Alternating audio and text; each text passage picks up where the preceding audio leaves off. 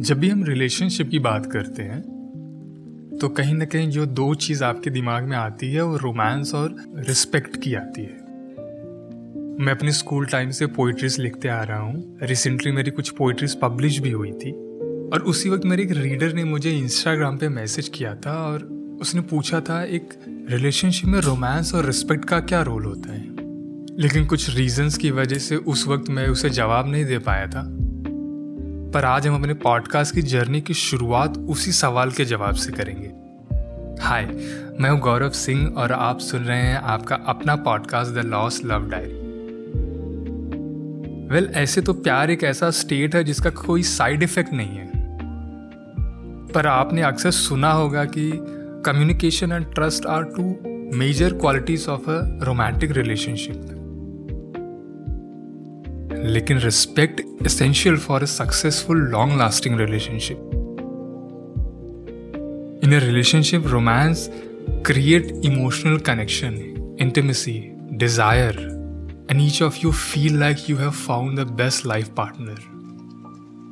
While respect is an admiration for them based on who they are as a person.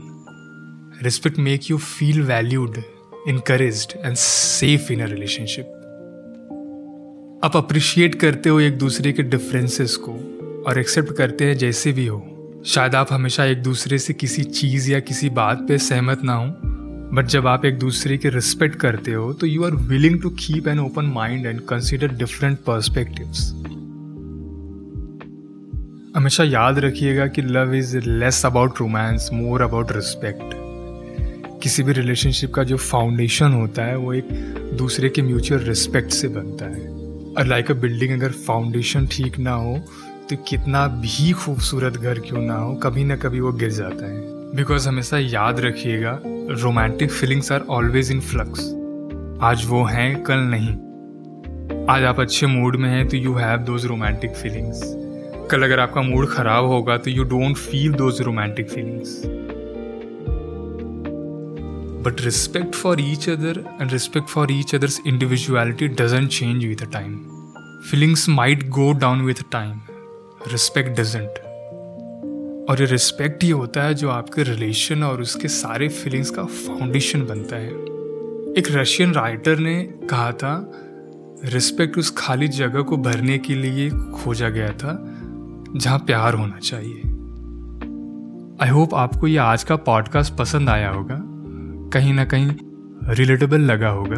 और अगर आप पसंद आया है तो मुझे ज़रूर बताइएगा you can drop me a message on Instagram और send me an E mail